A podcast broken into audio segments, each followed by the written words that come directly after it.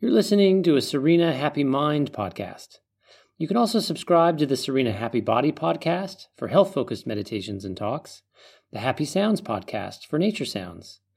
Or if you'd like the background on why these meditations work, you can listen to the Serena Happy Life podcast. Close your eyes and allow me to be your guide. Let my voice direct your imagination. Relax your body and imagine that you are a pilgrim and you are embarking on your pilgrimage. It is long, long ago, and you find yourself walking through a deep and wooded valley. You can see the mountains rising high into the clouds above. It is a dark and frightening forest that you're in. This is the wilderness that is evoked in the fairy tales of your youth. It is a place of misfortune and monsters, of sickness and fear. But don't worry, we're not going to stay here. We've all spent enough time in this forest. So imagine that your trail has taken a turn and it switches back and forth and takes you up a steep mountainside. You quickly leave this first valley behind, and before you know it, you have crested a ridge and are making your way down into the second valley. Just picture the scenes as I describe them, populate them in your imagination with what you see. This next valley appears at first to be totally fantastic. Just off the trail, you see everything that you most desire. Your wildest fantasies are fulfilled in this valley. Look into the distance. What do you see?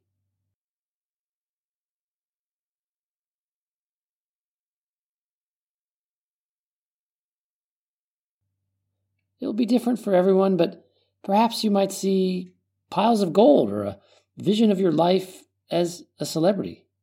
Or maybe it's just a nice house and a big car, or maybe it's something more sensuous. But take great care as you pass through this valley, and whatever you do, do not leave the trail. Keep listening to my voice. Keep walking. Don't enter into those memories or fantasies of your desires and dreams being fulfilled. Only a life of suffering can be found in the false hopes of this valley, and if you stray too far from the trail, you may never find your way back. So we aren't going to tarry in this valley any longer either.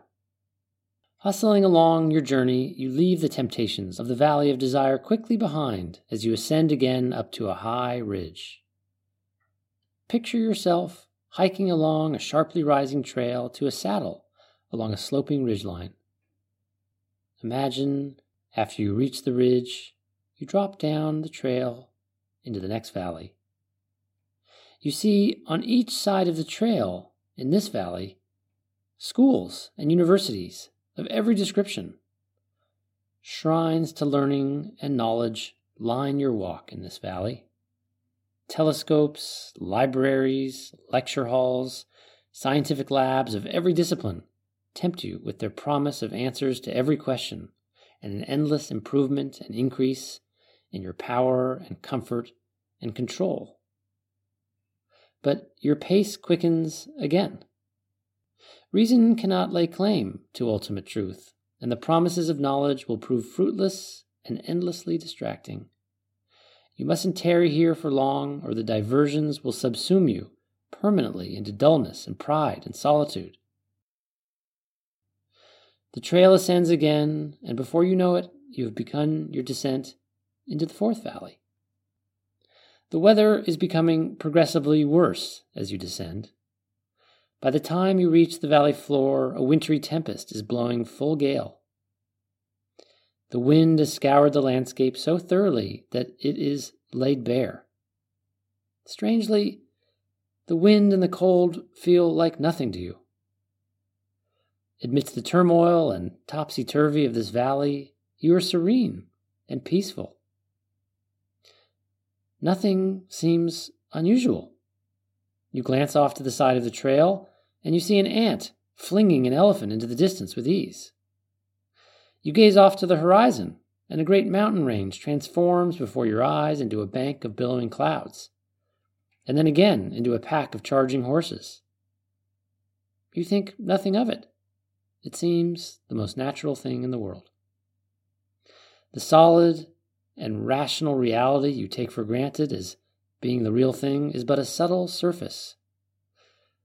This surface, like scratches in the sand, will soon disappear. As you ascend to the next ridge, you begin to realize that you have ripped through this sandy surface and left the world as you have known it behind long ago.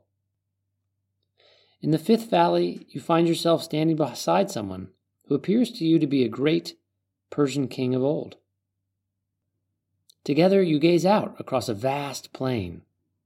Stretched across the plain are row upon row of unconquered soldiers, cavalry, and elephant regiments drawn up on parade.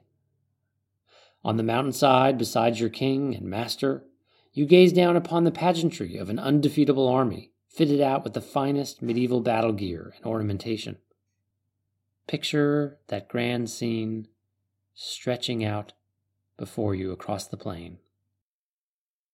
The king turns to you with loving eyes and says, My son, or my daughter, though you be my slave, this army is yours. It belongs to you. Take it. Accept the crown. You hardly hear his words and find yourself unable to care any longer about the mighty forces you have just been handed. Suddenly, you find yourself in the sixth valley. The king is gone. Thinking your journey was nearly done, you are filled with a profound grief for what you have lost. And yet, you find when you look with your inner eye, you sense that the love you felt a moment ago still fills you. You no longer see the king, but you still feel the love. All alone, confused, and in unfamiliar territory, you kneel your shadowy self down to rest. You find yourself beside a small pool of water that's perfectly still. You gaze into the water and expect to see your reflection, except looking back up at you is the very king you have longed for. He is you, and you are him. Even before you have time to let this sink in, you find yourself tumbling into the pool and through the pool and alighting like a shadow in the next and final valley. Be perfectly still and quiet and ask yourself what is the sensibility of this seventh valley?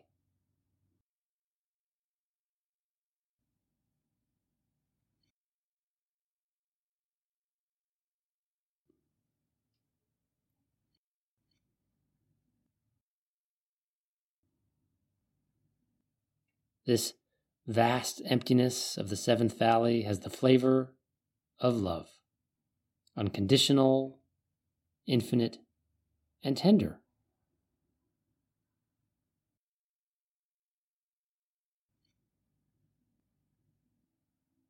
Love, love, love.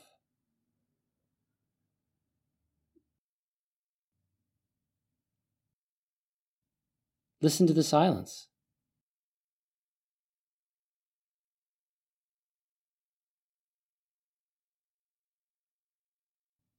Sense the emptiness. Accept the love.